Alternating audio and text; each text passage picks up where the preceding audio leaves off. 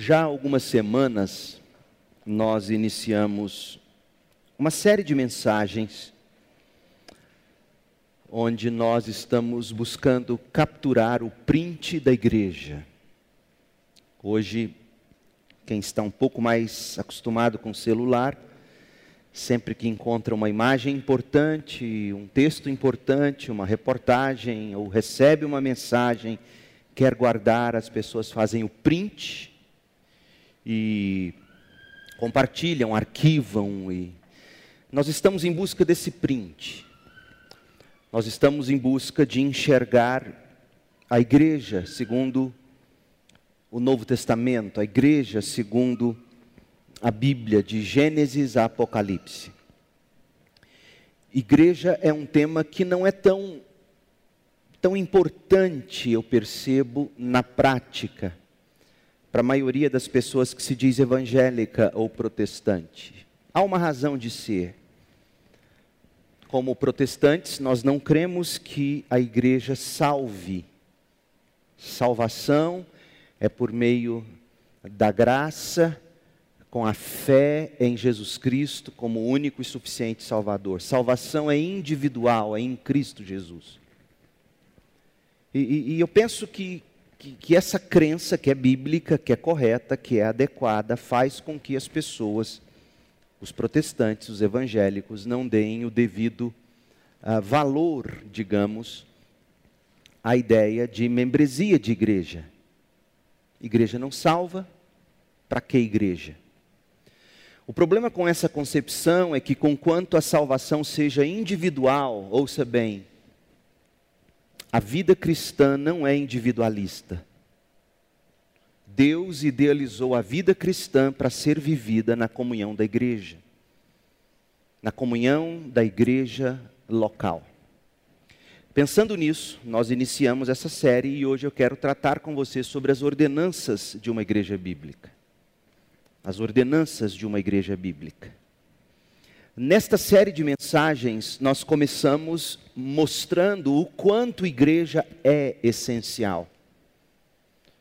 E se você não, não ouviu, se você não assistiu, eu recomendo que vá no nosso canal no YouTube e, e veja desde o início. Falamos da igreja como essencial, em seguida, nós mostramos o que é uma igreja em essência: é o ajuntamento, é a reunião do povo de Deus falamos das implicações da essência da igreja, depois nós estudamos a expressão da igreja, olhamos para as imagens da igreja no Novo Testamento, em busca de, de enxergar como Deus em Cristo espera que, que a igreja, ou que igrejas locais, se expressem na prática, com que se parecem, ou com que devem se parecer as igrejas, biblicamente falando. Tratamos que igreja é essencial, tratamos da essência da igreja, tratamos da expressão da igreja e hoje, pela manhã, nós tratamos da disciplina da igreja. Mas antes disso, no domingo passado, nós tratamos da membresia. Quem são os membros da igreja, qual é a importância da membresia, e hoje de manhã nós tratamos da disciplina, da necessidade que o amor nos impõe de disciplinar e vimos que a disciplina é parte do discipulado cristão. Existem dois tipos de disciplina, basicamente: a disciplina formativa, a disciplina corretiva. Hoje à noite eu quero falar das ordenanças de uma igreja bíblica e eu quero responder a seguinte pergunta: por que são importantes as ordenanças de uma igreja? E quando nós falamos em ordenanças, para aqueles que não estão familiarizados, eu quero esclarecer para você de modo simples, dizendo o seguinte: ordenanças são as ordens que Jesus deixou para a igreja fazer.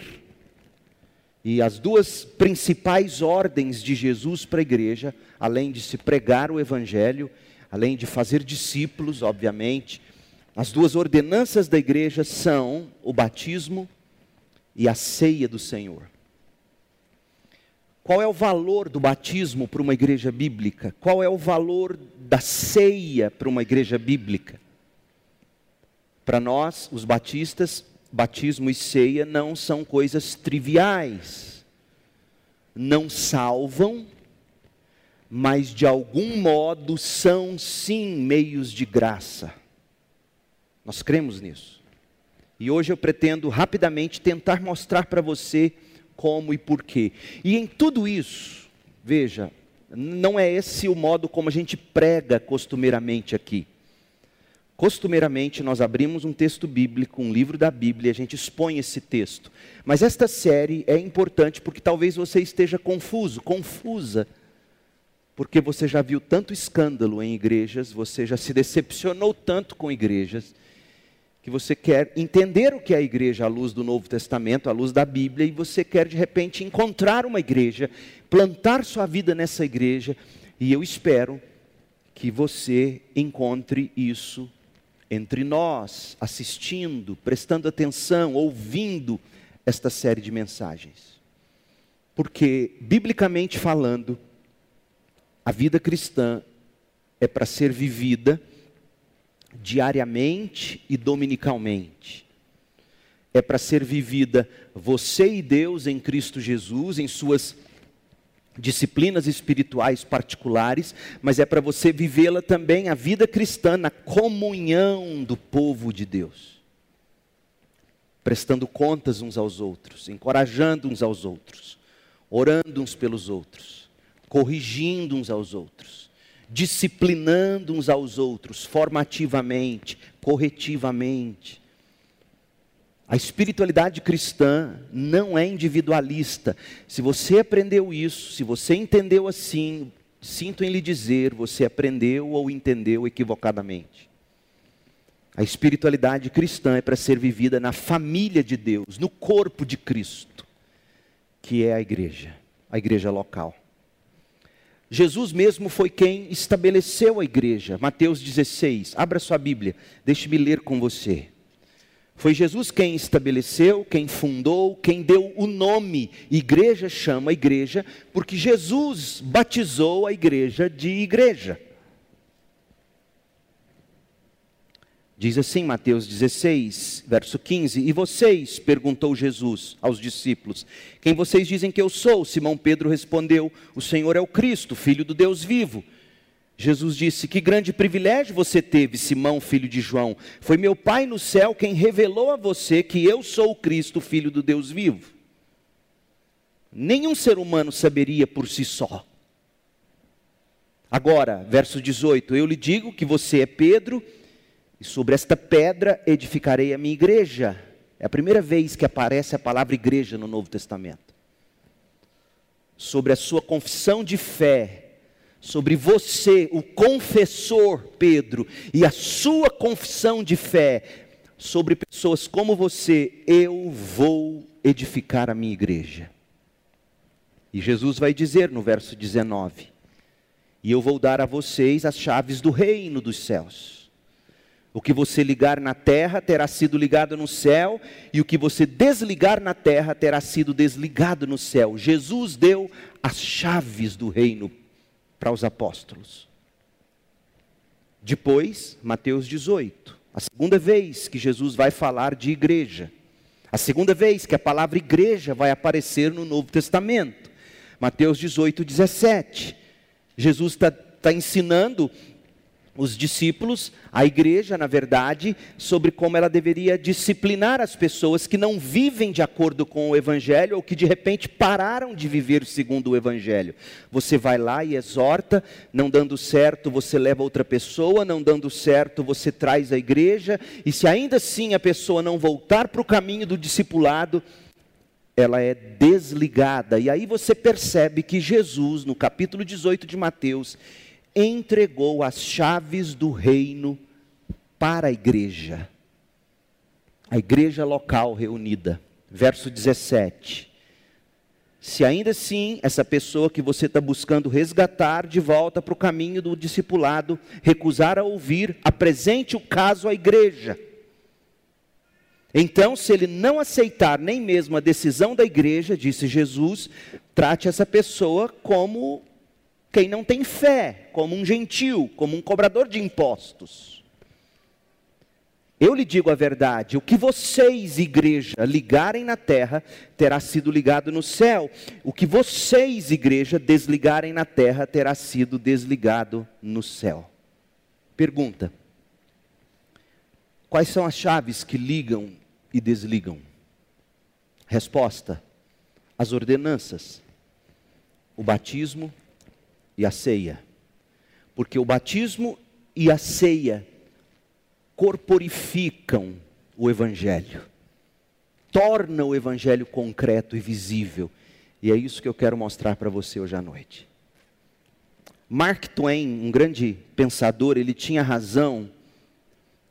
Ah, as partes da Bíblia que mais nos incomodam não são aquelas partes que a gente não consegue entender, as partes que a gente não entende na Bíblia, elas não nos incomodam. As partes que nos incomodam na Bíblia são as partes que nós entendemos. Você entende tanto que você diz, nem quero nem saber disso. Isso é verdade, inclusive, para muitos cristãos que creem na Bíblia. Ainda mais perturbador, o incômodo é quando as partes bíblicas que a gente entende e que nos incomodam são aquelas que tratam da responsabilidade dos membros da igreja. Pense no modo, por exemplo, como a nossa cultura, a cultura ocidental, afeta a todos nós. Inclusive cristãos professos. As pessoas costumam dizer o seguinte: eu amo Jesus. O problema é a igreja, eu não quero nada com a igreja. Eu já disse isso aqui, eu até consigo entender alguma coisa embutida nessa afirmação.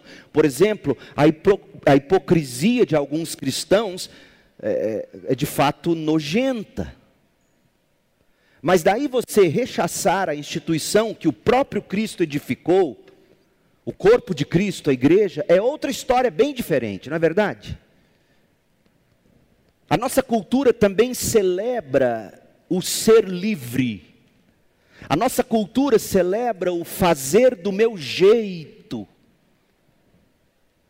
Aliás, gente, alguns publicitários encontraram a galinha dos ovos de ouro ao apelarem explicitamente ao nosso narcisismo e nos apresentando propagandas do tipo: faça do seu jeito, você está no controle. E vivendo nessa atmosfera do faça do seu jeito, você está no controle, você é livre, faça do seu jeito, é fácil a gente querer os benefícios de tudo e de todos, mas não as responsabilidades de se pertencer, de corpo e alma, por exemplo, às amizades. A gente não pertence mais de corpo e alma aos amigos. Pertencemos aos amigos até o ponto em que não nos incomodam ou nos são convenientes. Não é verdade? A gente não pertence mais de corpo e alma aos amigos. A gente não pertence mais de corpo e alma ao casamento. Casamento? Leandro e Leonardo até cantou nessa gaiola, eu não quero entrar. A gente quer os benefícios, mas não quer as responsabilidades da aliança conjugal. Nós não nos entregamos mais de corpo e alma ao ambiente de, de, trabalho, nós não nos entregamos mais de corpo e alma à igreja local. Igreja? Que história é essa? Michael Horton, um grande teólogo presbiteriano americano, ele foi preciso quando ele disse que nós não podemos culpar somente a cultura fora da igreja por esse, entre aspas, espírito livre, né? porque é assim que as pessoas pensam que são, espíritos livres. Michael Horton diz que os evangélicos vêm sendo forjados, em grande parte, por uma piedade que coloca o relacionamento pessoal com Jesus em oposição à igreja e seus desdobramentos na membresia de uma igreja local. Ou seja, eu sou crente, sim, mas igreja não, por favor. Ao longo do caminho, muitos de nós, crentes, Fomos criados com um apelo evangelístico que diz: Não estou pedindo que você se una a uma igreja, mas que você aceite Jesus como seu Senhor e Salvador. Ora, gente, não é de surpreender que, após sucessivos discursos desse tipo, ser salvo tenha pouco a dizer sobre a necessidade de alguém se filiar, como costumamos dizer, comumente membrar em uma igreja local. A maioria das pessoas hoje vem se dizendo evangélica, por exemplo, mas nada de igreja, nada com igreja. Agora existem até movimentos evangélicos que abandonaram totalmente a visão da membresia de igreja. Eu desafio você a fazer um tour pelas igrejas de Goiânia e ouvir se alguém sequer menciona o fato de que membresia importa na Bíblia. O que se diz aí é o seguinte: apelam as pessoas para que elas apareçam, apareçam no culto, venham, ah, traga também seu pet. Mas, mas veja, tem que ser um pet de pequeno porte. E aí, nesse balaio de gato, e de cachorros e de humanos. Há quem proclame que ser igreja não significa se associar à igreja, não. Em vez disso, encorajam que as pessoas encontrem seus recursos espirituais na internet, no YouTube, nos rios do Instagram, em postagens curtas, rápidas, menos de um minuto. O problema é que existem passagens bíblicas que, de tão claras, de tão óbvias, nos incomodam, gente. Por exemplo, o texto que nós lemos em Mateus 16 e Mateus 18. Jesus, em Mateus 18, por exemplo, ele não chama um cristão a se associar a uma igreja. Ouça o que eu estou te dizendo. Jesus não chama os cristãos a se associar a uma igreja. Jesus chama cristãos a se submeter a uma igreja. É muito mais forte. Ele diz em Mateus 18, 17: Jesus disse isso. Se ainda assim essa pessoa que você está tentando resgatar se recusar a ouvir, apresente o caso à igreja. E se não se submeter à decisão da igreja, ou, ou se, se, se não aceitar a decisão da igreja, como que dizendo, não me submeto a essa decisão, você vai tratar essa pessoa como um gentil, como um cobrador de impostos, ou seja, como quem não é crente. Eu lhe digo a verdade. O que vocês, igreja, ligarem na terra terá sido ligado no céu, e o que vocês, igreja, desligarem na terra terá sido desligado no céu. Ora, gente, Jesus é quem está dizendo isso. Quando você encontra Jesus como Senhor e Salvador, você encontra uma igreja, a qual você não apenas se torna membro, mas você se submete a ela do pastor ao zelador, todos se submetem à igreja. A igreja é a embaixada de Cristo na terra. A igreja não é simplesmente uma sociedade voluntária. A igreja não é como o clube dos escoteiros, por exemplo. A igreja não é como um clube social. A igreja é a embaixada do reino de Cristo na terra. E reis, sobretudo o rei dos reis, não oferecem propostas, reis não vendem produtos, reis não vendem serviços, reis não fornecem recursos para que as pessoas tenham a capacidade de decidir aceitar ou recusar por elas mesmas e viver uma vida plena. Não! Reis emitem decretos. Cristo é rei sobre seu povo Cristo governa com o propósito de nos salvar, e Cristo nos salva com o propósito de nos governar. E ao contrário dos soberanos desta terra, Jesus não pede que os cristãos, que a igreja, que as embaixadas do reino de Deus na terra, Jesus não pede que as igrejas derramem sangue de outros pelo reino. Em vez disso, o próprio Cristo deu seu sangue pelo reino. Em seguida, Jesus ressuscitou em glória e iniciou uma nova humanidade, a igreja. E agora Jesus está reunindo em seu reino co-herdeiros que pertencem uns aos outros, porque juntos todos pertencem a Ele, o Rei dos Reis, e se submetem a Ele, Jesus, como Rei soberano. Responda para mim, qual foi a última vez, ou se houve uma primeira vez que você ouviu falar em cristianismo nesses termos? Talvez você precise encontrar o Rei Jesus pela primeira vez. A igreja local é onde você encontrará mais nitidamente o reino de Cristo na terra. A igreja local é a embaixada do reino dos céus na terra. E desprezar o reino, desprezar a embaixada do reino, é desprezar o próprio rei. Reforçando, a igreja não é o reino.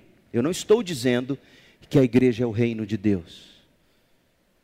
O que eu estou dizendo é que a igreja é um posto avançado ou uma embaixada do reino, do reino dos céus. E Jesus mesmo foi quem estabeleceu assim, Mateus 18, 18. O que vocês, igreja, assembleia da igreja reunida, ligarem na terra, terá sido ligado no céu. O que vocês desligarem na terra, terá sido desligado no céu.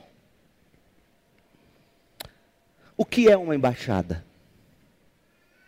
O que é uma embaixada? Eu estou me, me valendo aqui muito de Jonathan Lima no livro dele, Membresia na Igreja. Uma embaixada é uma, é uma instituição que representa uma nação dentro de outra nação.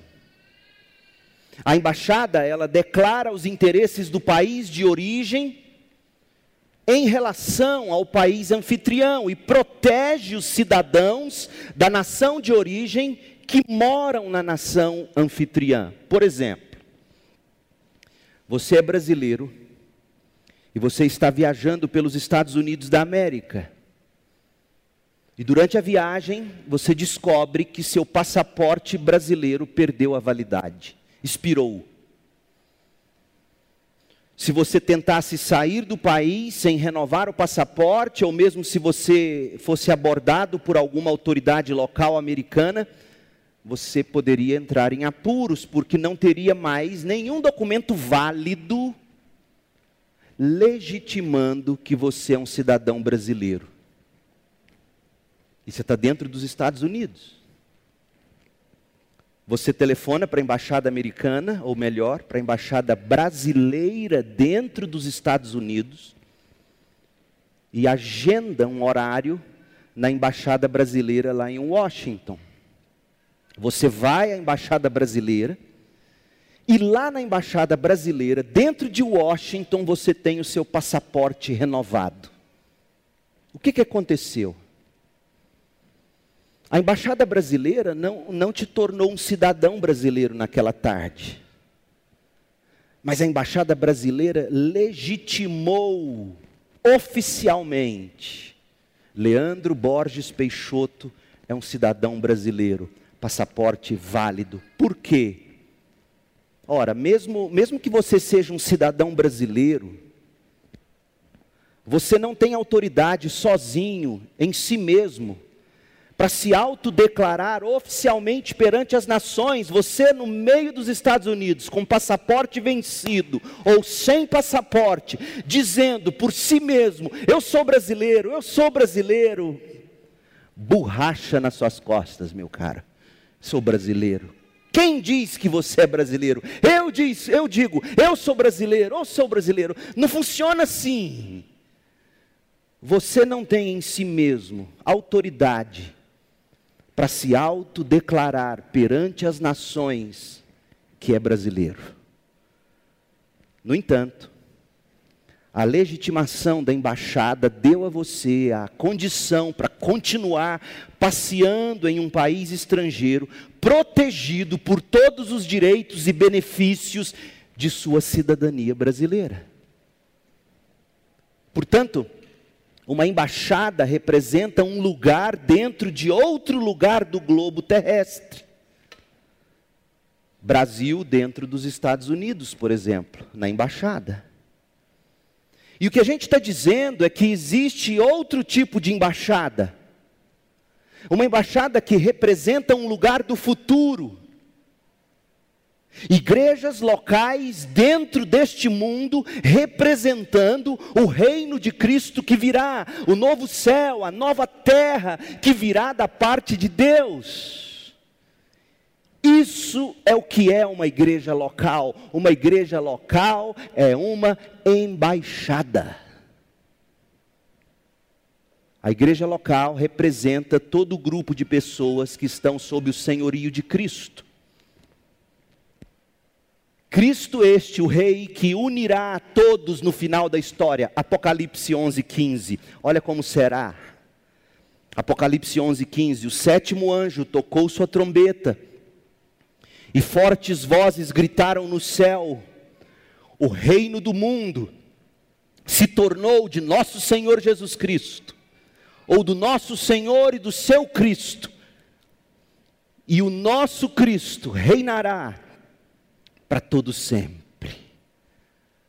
Mas não perca de vista o seguinte: há um lugar na terra hoje, antes deste glorioso dia chegar, há um lugar onde os cidadãos dos céus podem, nesse momento, encontrar reconhecimento oficial, encontrar refúgio à igreja local. As igrejas representam o domínio de Cristo agora. As igrejas legitimam, protegem seus cidadãos agora e proclamam as leis do reino agora. As igrejas locais, seus membros, se prostram diante de Cristo como Rei agora e chamam todos os povos para fazerem o mesmo. Olha como Jonathan Lehman colocou, leia comigo, está na tela. A igreja local é uma embaixada do domínio real, estabelecida no presente, que representa o reino futuro de Cristo e a vinda de sua igreja universal. Isso é uma igreja. Neste momento, aqui, a igreja de Cristo reunida, ou parte dela, uma pequenina parte dela, na segunda igreja batista em Goiânia, agora aqui, eu e você estamos numa embaixada do reino. Como é lindo saber disso.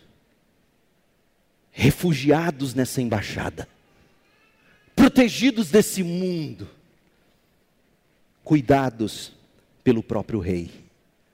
O que é um membro de igreja? Um membro de igreja é alguém que adentra pelas portas da embaixada, afirmando o seguinte: eu pertenço ao reino de Cristo. A pessoa entra na igreja, ela diz: Olá, meu nome é cristão. E aí o oficial da embaixada, quem é o oficial da embaixada chamada igreja? A assembleia da igreja a assembleia da igreja bate em algumas teclas no computador e diz: Sim, eu vejo seu histórico aqui, aqui está seu passaporte. A assembleia ouve o testemunho de fé e diz: reconhecemos esta confissão, reconhecemos esse confessor, é um cidadão do reino dos céus. O indivíduo agora pode desfrutar de muitos direitos, benefícios, obrigações da cidadania apesar de viver em uma terra estrangeira. Mas não é somente isso. E aqui está a parte mais interessante.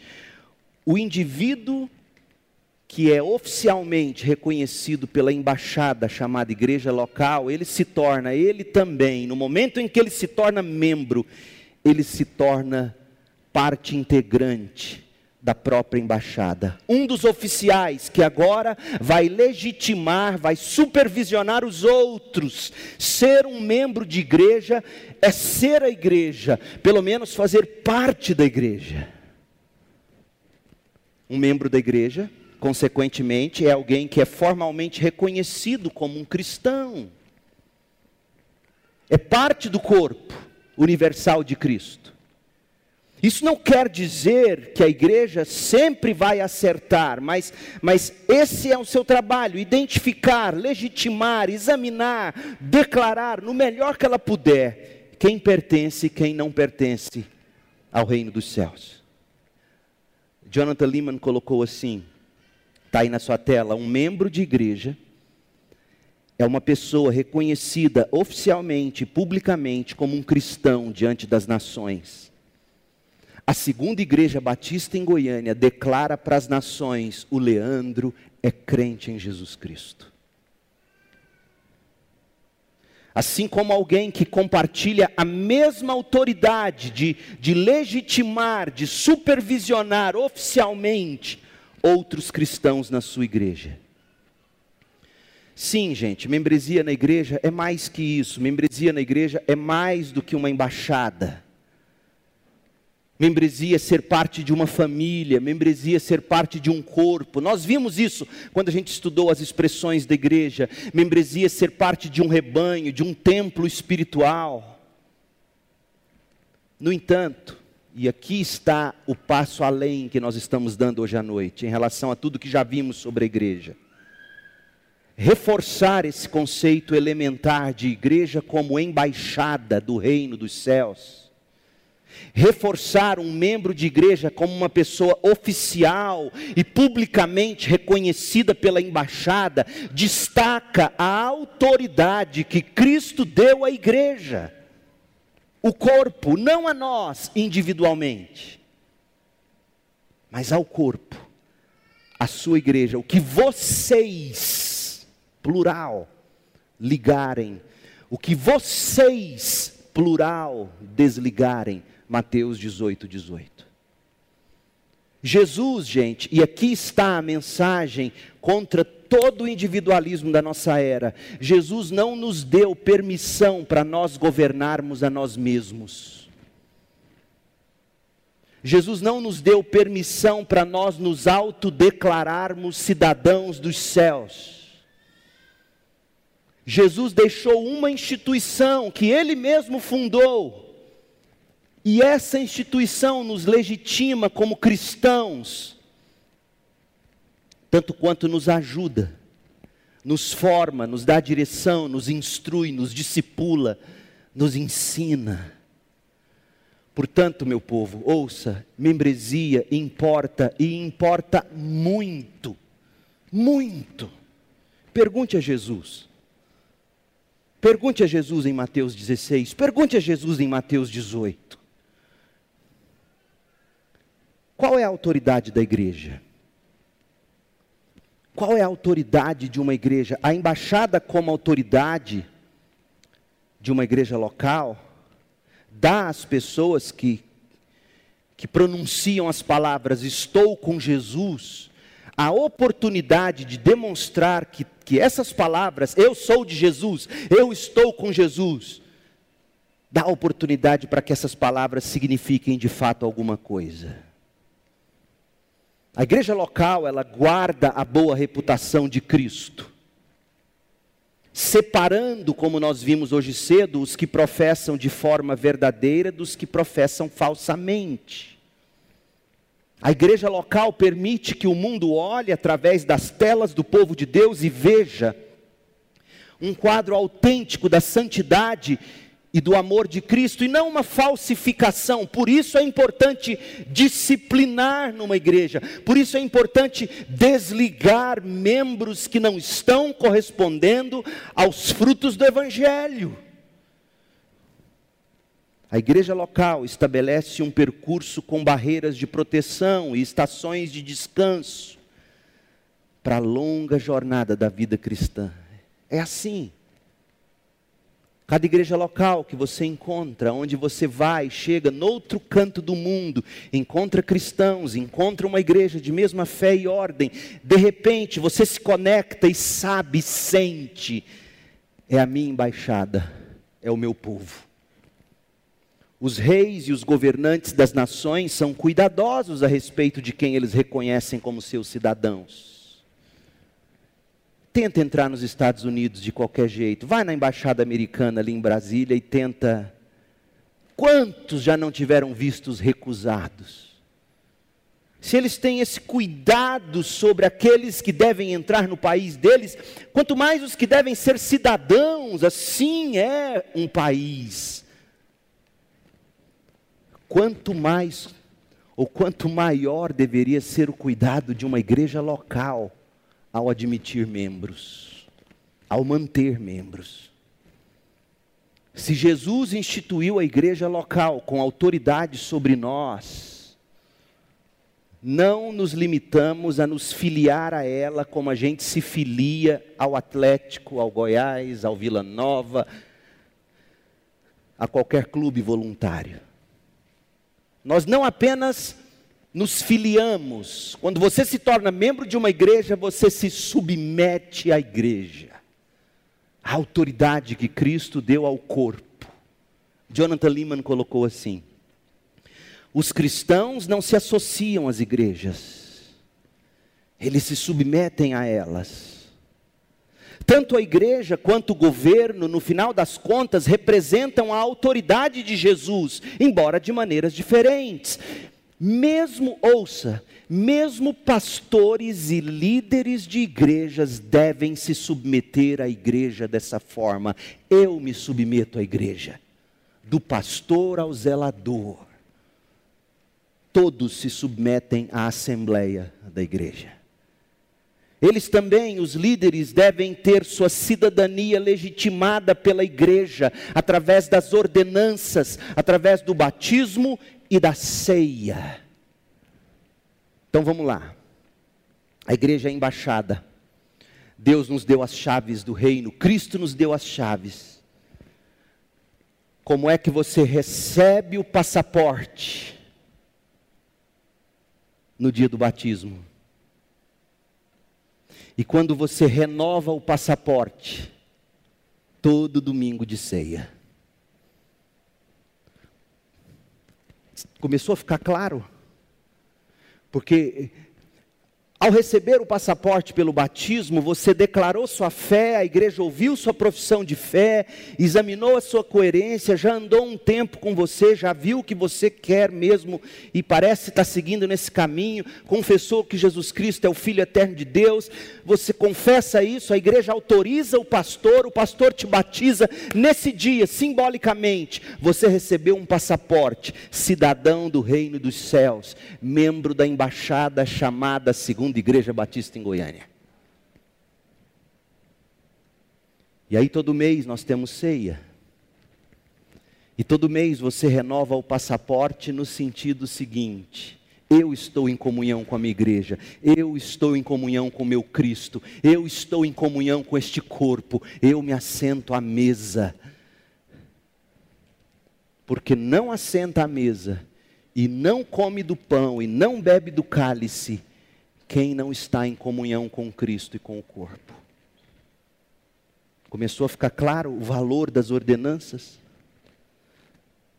Então, duas observações importantes. Primeira, do ponto de vista dos não cristãos, a igreja local é uma associação voluntária.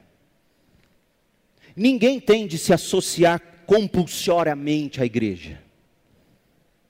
Mas do ponto de vista da vida cristã, não é assim. Uma vez que você escolheu a Cristo, você também deve escolher o povo de Cristo, pois é um, é um, é um pacote fechado. Ao escolher o Pai e o Filho Jesus Cristo, você escolhe a família inteira. E você escolhe a família ao escolher uma igreja local para você.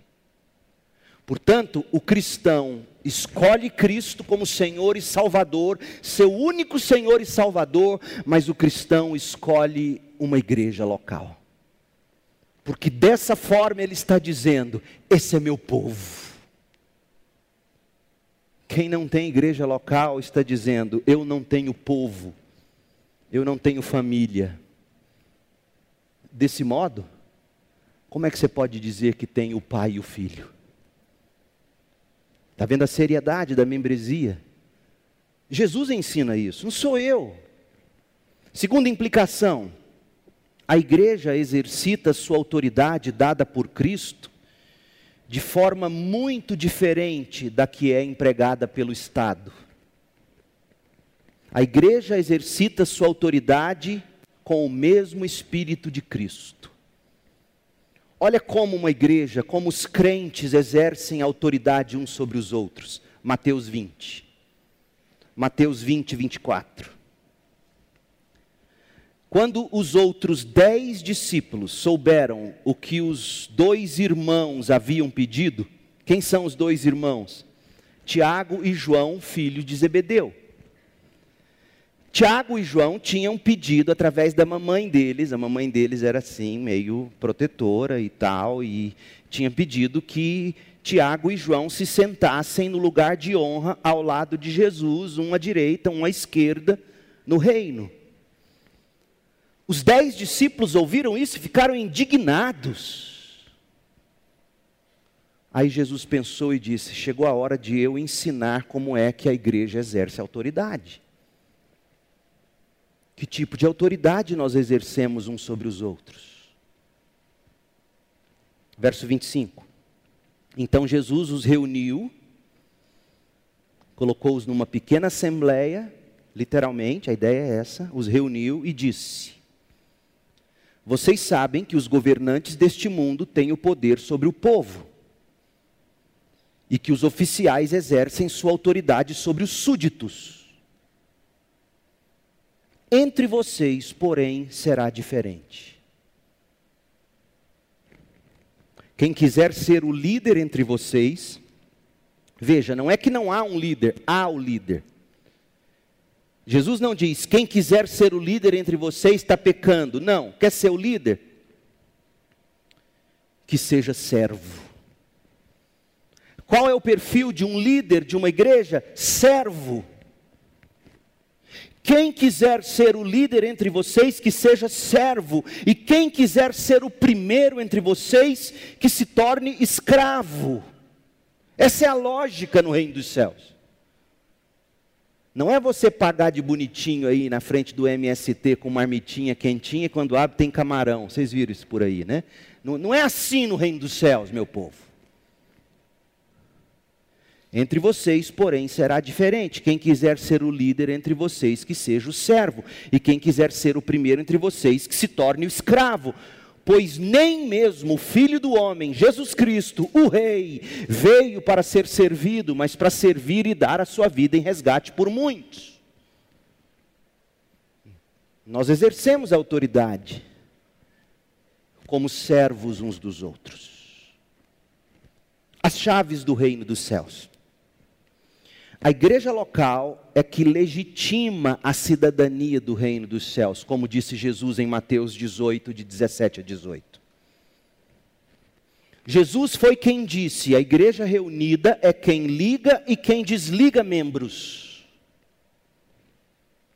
E eu já disse, a igreja sim o faz por meio do batismo e da ceia. Agora eu quero verificar com você se está correto o que eu disse. Se é bíblico mesmo o que eu disse. Preste atenção no que Jesus deu, leu. Abra, abra em Mateus 18, 20. Veja o que Jesus disse. Pois onde dois ou três se reúnem em meu nome, eu estou no meio deles. Veja, nos versos 17, 18 e 19, aqui de Mateus 18, Jesus estava falando do ato de ligar e desligar as chaves do reino dos céus. Então, concluiu fazendo um enorme esclarecimento. Veja, note a conjunção coordenada do verso 20. Pois. Pois, verso 20. Onde dois ou três se reúnem em meu nome, eu estou no meio deles. O Senhor mesmo se faz presente no local onde a igreja se reúne para exercer as chaves do reino. É isso que ele está dizendo. O batismo cristão. Esse mesmo Senhor, ele deu à igreja autoridade e comissionou a igreja para fazer discípulos e batizar. Esse mesmo Jesus. Ele diz em Mateus 28: Toda autoridade no céu e na terra, Mateus 28, 18: Toda autoridade me foi dada. E aí ele diz agora: portanto, vão, façam discípulos de todas as nações, batizando-os em nome do Pai, do Filho e do Espírito Santo, ouvindo a profissão de fé deles, atestando oficialmente, é uma confissão genuína, é crente, faça discípulos, batize, entregue o passaporte e diga: você é um dos nossos ligue através do batismo. Verso 20: Ensinem esses novos discípulos a obedecerem a todas as ordens que eu lhes dei. Você não se filia simplesmente, você se submete às ordens que Jesus nos deu. Ele é rei. Ele não é o maior psicólogo que já existiu, ele não é o maior empreendedor que já existiu, e você aprende com Jesus como ficar rico. Ele é rei. E ele disse: lembrem-se, estou sempre com vocês. Lembra do que ele disse em Mateus 18, 20? Onde estiverem dois ou três ligando e desligando, lá eu estou onde estiverem vocês fazendo discípulos e batizando e ligando e ensinando as minhas ordens, lá eu estou. Jesus deu à igreja autoridade e comissionou a igreja a fazer discípulos. E aí, esses discípulos, quando eles saem para cumprir essa grande comissão, é curioso isso, em cada lugar que os discípulos chegaram, fazendo novos discípulos, sabe o que eles fizeram? Eles não deixaram discípulos sem igreja, desigrejado. Leia o livro de Atos. O livro de Atos são os apóstolos cumprindo a grande comissão de Jesus, e onde eles chegaram, eles fizeram discípulos e deixaram uma igreja plantada, porque discípulos de Jesus vivem em embaixadas, igrejas locais. É uma aberração o cristianismo desse tempo que diz que você é crente, eu sou evangélico, mas não tem igreja. É uma aberração, biblicamente falando. Leia por você mesmo a Bíblia. Leia a grande comissão, que está aqui, Mateus 28, de 18 a 20, o final do Evangelho de Mateus. Pula para o livro de Atos, que é o início da igreja, e veja se o que eu estou te dizendo não é verdade. Discípulos foram feitos, ao passo que igrejas estavam sendo plantadas, e esses discípulos se tornavam a embaixada de Cristo, do Rei Cristo, naqueles locais, em Corinto, em Éfeso, em Laodiceia, em Colosso, em todas as partes da Jerusalém, Judéia, Samaria, confins da terra, Roma e até a Espanha igrejas foram plantadas como embaixadas do reino. Você precisa de igreja, você é crente, Cristo é o seu rei, Ele é o seu Senhor, Ele é o seu Salvador. Qual é o nome da sua embaixada? Não tem os embaixadores do rei, as embaixadas, a embaixada da segunda igreja batista em Goiânia, coisa linda eram os embaixadores quando falavam nesses termos. Esta igreja é uma embaixada. Que, que significa o batismo? O batismo em si simboliza duas coisas muito importantes. Primeiro, o batismo simboliza uma realidade espiritual. Por isso que a gente batiza mergulhando atrás desse telão. Tem um batistério onde a gente enche de água, pega em mim até aqui assim, e a gente não inventou isso. Nós batizamos por imersão, primeiro, porque a palavra significa batizo, batismo, baptizo do grego, imergir, mergulhar, afundar. E segundo, porque é isso o que o ato de batizar simboliza. Paulo diz isso. Abra sua Bíblia em Romanos 6, de 1 a 4. Por que, que esses batistas batizam esquisito? Por que, que católico só joga aguinha na cabeça? De um modo muito simples, mas cheio de amor, eu vou te dizer: um está errado, o outro está certo. É verdade, não, é, é sério. E por que, que eu digo que está certo o mergulhar? Porque é o que Paulo diz em Romanos 6. Romanos 6, você não precisa saber grego, você tem que saber ler e enxergar a imagem. Olha o que simboliza o batismo. Romanos 6, de 1 a 4. Pois bem, devemos continuar pecando para que Deus mostre cada vez mais Sua graça? Claro que não. Uma vez que morremos para o pecado, como podemos continuar vivendo nele? Ou acaso se esqueceram de, quando, de que quando fomos unidos a Cristo Jesus no batismo, nos unimos a Cristo em Sua morte? Pois pelo batismo morremos e fomos sepultados com Cristo. Por que, que a gente mergulha?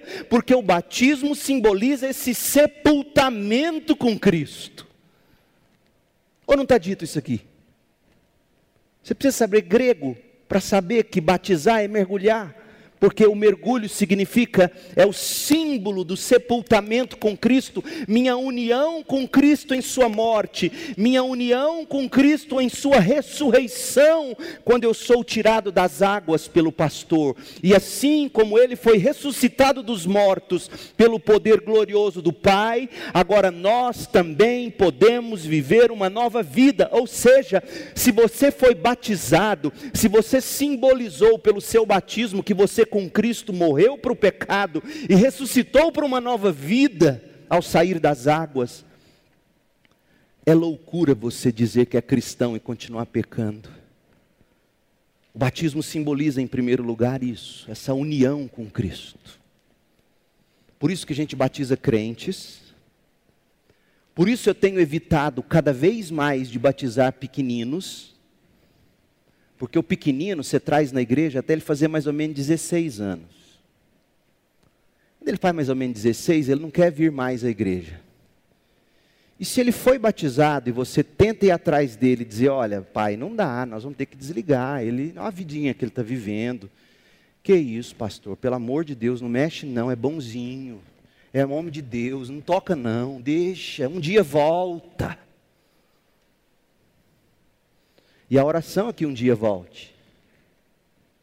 Mas a certeza que cada vez domina meu coração é aquele que um dia volta, volta agora sim crente, porque antes não fora.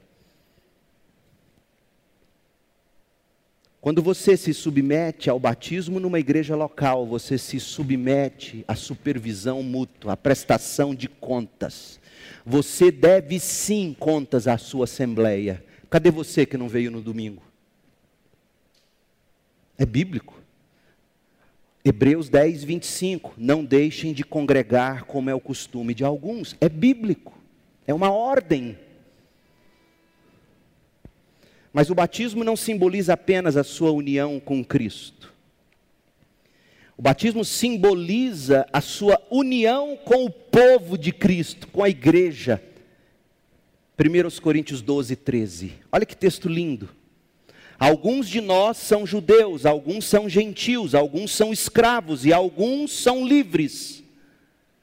Mas todos nós fomos batizados em um só corpo pelo único Espírito, e todos recebemos o privilégio de beber do mesmo Espírito. O batismo simboliza que nós fomos batizados num corpo, numa igreja. O próprio batismo simboliza que o cristianismo não é uma fé individualista, mas corporativa. Quanto mais eu leio o Novo Testamento e checo o mundo ao meu redor, o mundo gospel, o mundo evangélico, à luz do Novo Testamento, mais eu me sinto um alienígena. Porque o que se vê em termos de igreja hoje é uma loucura. Não tem como você dizer eu sou evangélico, eu sou crente. Ah, mas não tem igreja. O que, que você faz com um texto como 1 Coríntios 12, 13? Então, deixar de se submeter às ordenanças bíblicas ou à ordenança bíblica do batismo significa, em primeiro lugar, desobedecer a Cristo. Porque Cristo disse: Meus discípulos serão batizados. Vão, façam discípulos de todas as nações, batizando-os em nome do Pai, do Filho e do Espírito Santo, ensinando-os a obedecer todas as minhas ordens. E a ordem dele é: seja batizado, a ordem dele é: não deixe de congregar Segundo, você perde a oportunidade de proclamar a Cristo e de confessar a Cristo publicamente. Você, em terceiro lugar, ignora a legitimação de uma igreja local, que é a embaixada do reino, que tem a autoridade do Cristo para ouvir sua profissão de fé numa reunião em assembleia, ouvir crer nela ou não, dizer é verdade, nós entendemos, parece ser sim, autorizamos, pastor, batize esse irmão, batize essa irmã, vamos ligá-lo à embaixada. Parece-nos ter sido ligado no céu. E quando você ignora o batismo e a membresia numa igreja, você ignora o meio que o próprio Jesus escolheu de legitimar quem é um cristão. Pense, na loucura que é você de repente conseguiu entrar nos Estados Unidos, um coiote te colocou lá dentro, e você chega lá em Brasília, em Brasília, oh meu Deus, chega lá em Washington, em frente ao Capitólio, um policial te aborda, documentos, não tenho, como assim? Mas eu sou brasileiro, sou um cidadão de bem. Documentos? Não tenho. Eu sou brasileiro, eu sou um cidadão de bem. Eu não queria estar na sua pele. Como assim? Mas eu estou te dizendo, senhor guarda. Senhor não acredita na minha palavra, não? Eu estou te dizendo. Fala assim com ele. Fala assim com ele. Você está achando que ele é. Mas se ele te aborda, documentos, você tira o passaporte, válido, visto pela embaixada. Você não precisa dizer nada. Ele só vai te dizer, ó, oh, mas não fica muito aqui, ou comporte-se de tal modo, você está liberado. Mas eu tenho visto gente vivendo essa loucura de dizer, eu sou crente, eu estou te dizendo, cadê sua igreja? Cadê seu passaporte? Não, não, eu sou. Que loucura. Onde nós fomos chegar?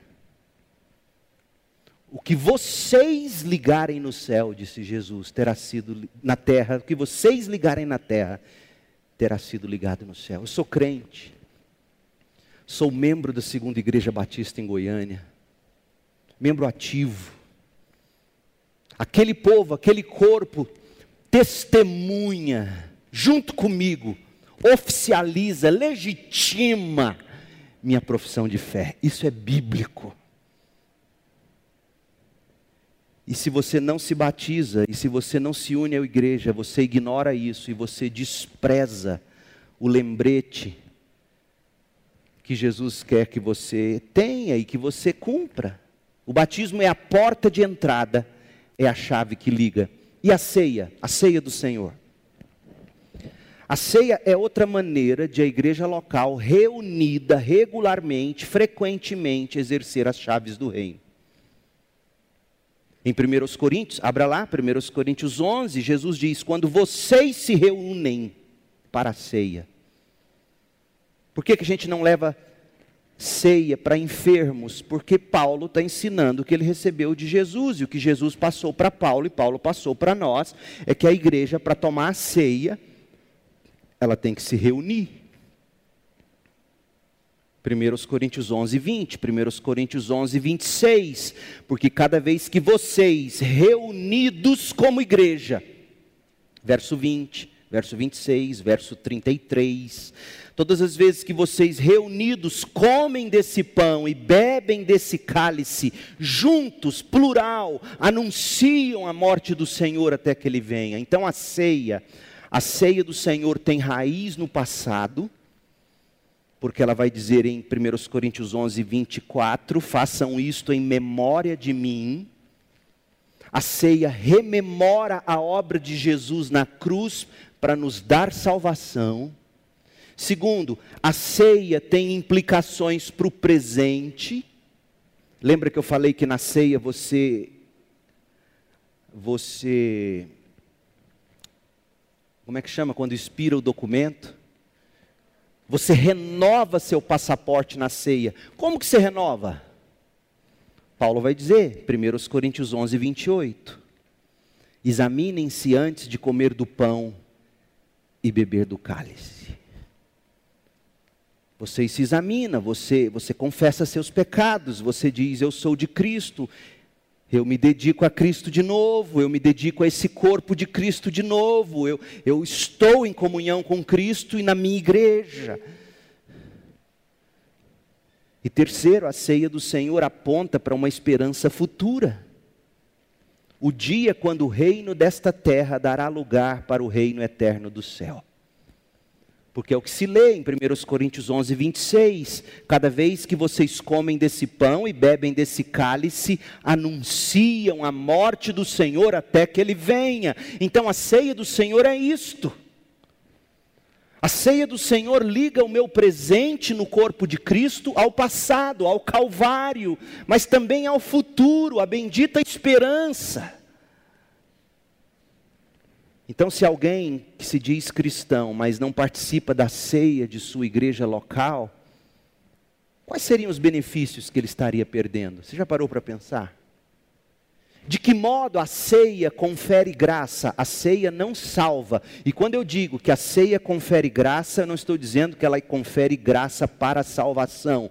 Ela, ela confere graça para a sua santificação. Nisso sim, os primeiros batistas creram.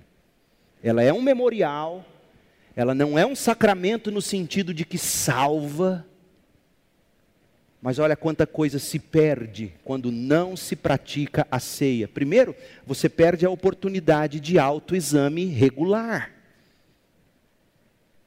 Paulo escreveu aos Coríntios, segunda carta, capítulo 13, verso 5: examinem a si mesmo, verifiquem se estão praticando o que afirmam crer. Esse é um mandato, e esse autoexame constante é para o momento da ceia, você se examina.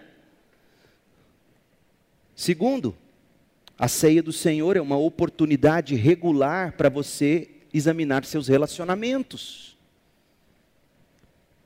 Quanto tempo faz que você não toma ceia com a sua igreja? Por quê? Ah, porque eu não vou. Isso já diz muito. Então aquele povo não é o seu povo? Ah, não. Mas, porque quanto tempo tem que você não. E se você toma ceia, quando você recebe o pão, o cálice, tem alguém perto de você aqui com quem você não fala tem muito tempo, que guarda rancor? Tem alguém lá na sua família que precisa ouvir de você um me perdoe? Na ceia do Senhor você você checa seus relacionamentos, porque 1 Coríntios 11, 29 diz que a gente tem que discernir o corpo, a gente tem que honrar o corpo enquanto a gente come e bebe, o corpo cristão. Terceiro, a ceia do Senhor é um lembrete poderoso do perdão que a gente recebeu sangue foi derramado, um corpo foi partido por nós. A ceia do Senhor também é uma imagem do céu, é um encorajamento. Quando você olha ao redor, os irmãos e as irmãs ao redor na ceia, você está enxergando potencialmente pessoas, cidadãos do céu. É um vislumbre do que é o céu. Mas para aqueles que estão impedidos de tomar a ceia, é uma advertência sobre o julgamento vindouro.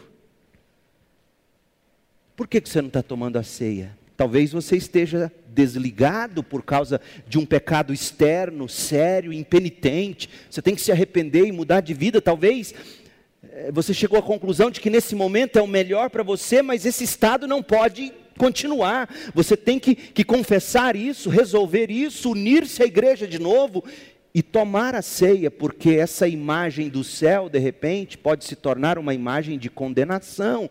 Você está, mas não participa da comunhão.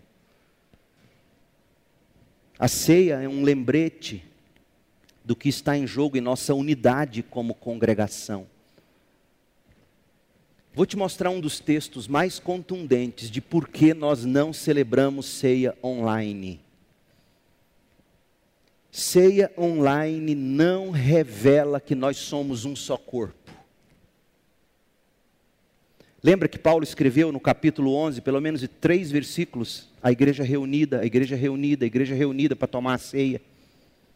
Mas olha o que Paulo falou sobre a imagem da ceia como revelação de que a gente é um corpo em Cristo. 1 Coríntios 10, versos 16 e 17. Quando abençoamos o cálice à mesa, Paulo está perguntando, não participamos do sangue de Cristo?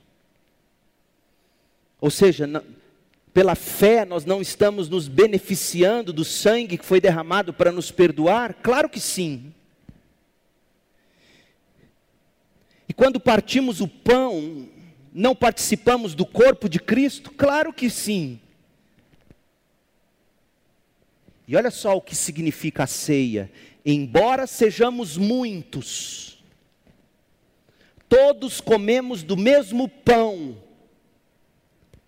mostrando que somos um só corpo. Paulo está escrevendo para uma igreja reunida. A igreja que não se reúne e não come o pão e não bebe o cálice, reunida, não tem como demonstrar que ela é um corpo.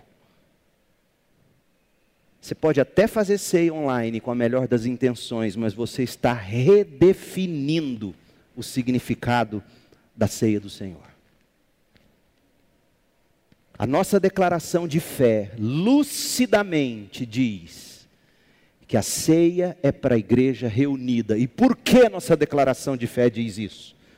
Por causa de 1 Coríntios 10, 16 e 17, por causa dos textos de 1 Coríntios 11. Então, há muito mais significados do que diz respeito ao valor de se tomar a ceia do Senhor.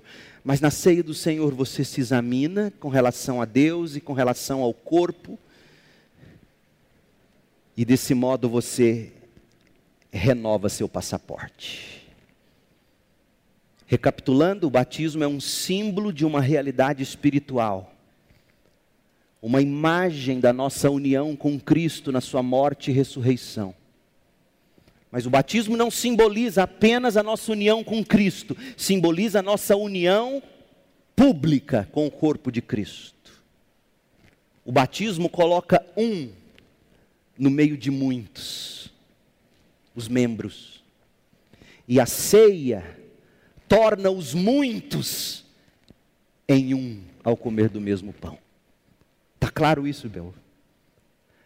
O batismo coloca você entre muitos membros.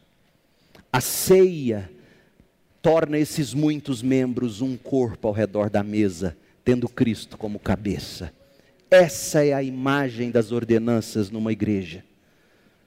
Nessas exibições do Evangelho, através da prática das ordenanças bíblicas, batismo e ceia, nós estamos como igrejas locais traçando os limites, dizendo: este testemunho a gente reconhece, é um dos nossos. E quando você recebe os elementos da ceia após o seu batismo, a gente está dizendo: seu passaporte está renovado.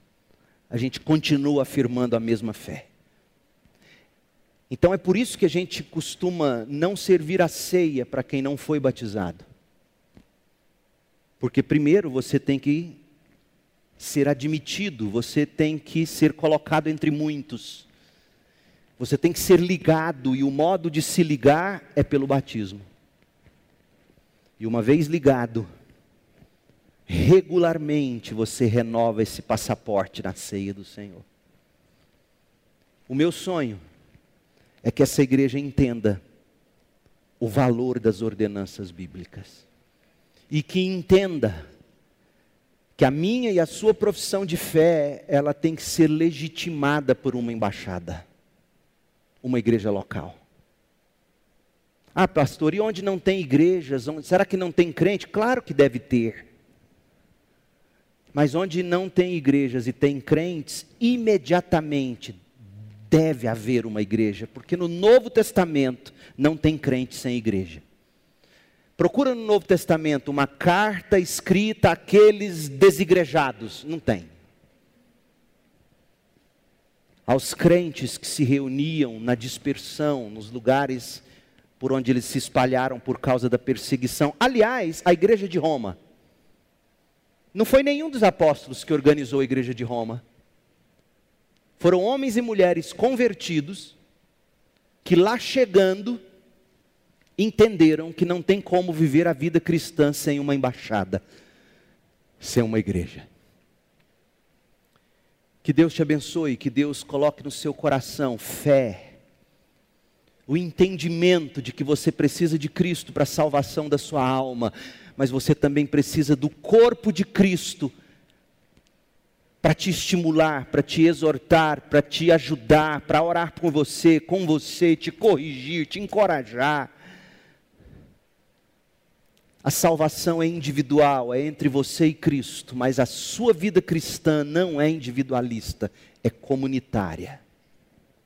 Você não tem a autorização de Jesus para sair dizendo aí, eu sou crente, sem uma igreja por trás bancando sua profissão de fé. Não existe isso. Foi Jesus quem disse. Oremos. Pai, em nome de Jesus, é duro o meu discurso. É duro. É duro aqueles corações que se acham livres o bastante para tomar suas próprias decisões. É duro para aqueles que acreditam que não devem nada a ninguém. É duro para aqueles que tomam a vida como algo garantido. É duro para aqueles que acham que basta Cristo e nada do corpo. E por esses eu peço graça, eu peço misericórdia, eu peço que o Senhor mesmo abra os olhos do coração e os faça enxergar. Que o Senhor mesmo estabeleceu igrejas, embaixadas, e deu a essas embaixadas a autoridade de, de ligar e de desligar. O Senhor mesmo estabeleceu igrejas cheias do Evangelho, para que esse Evangelho seja pregado, ensinado, vivido. Igrejas onde nós podemos encontrar na comunhão deste corpo alimento sólido, amor, mão estendida, abraço, vara, cinto quando preciso. Porque quem ama disciplina. Ó oh Deus, faça da nossa igreja um povo consciente do que é ser igreja segundo o Novo Testamento. Que as ordenanças, o batismo e a ceia sejam cada vez mais tidos por nós como singulares, preciosos, e não apenas um rito, mas um meio de avaliarmos se estamos ou se fomos ligados ou se estamos sendo ligados. Ajuda-nos, Pai. E que o Senhor mesmo hoje à noite, através das minhas palavras, ou quem porventura for me ouvir depois, que o Senhor mesmo desperte esse interesse. Primeiro por Jesus Cristo, como Senhor e Salvador. Segundo, por uma igreja bíblica que os acolha e que os ensine todas as coisas que o Senhor nos ordenou. É no nome de Jesus que nós oramos. Amém. No próximo domingo, se Deus permitir, nos permitir, nos permitir, nos permitir, nos permitir, nos permitir, nos permitir, nos permitir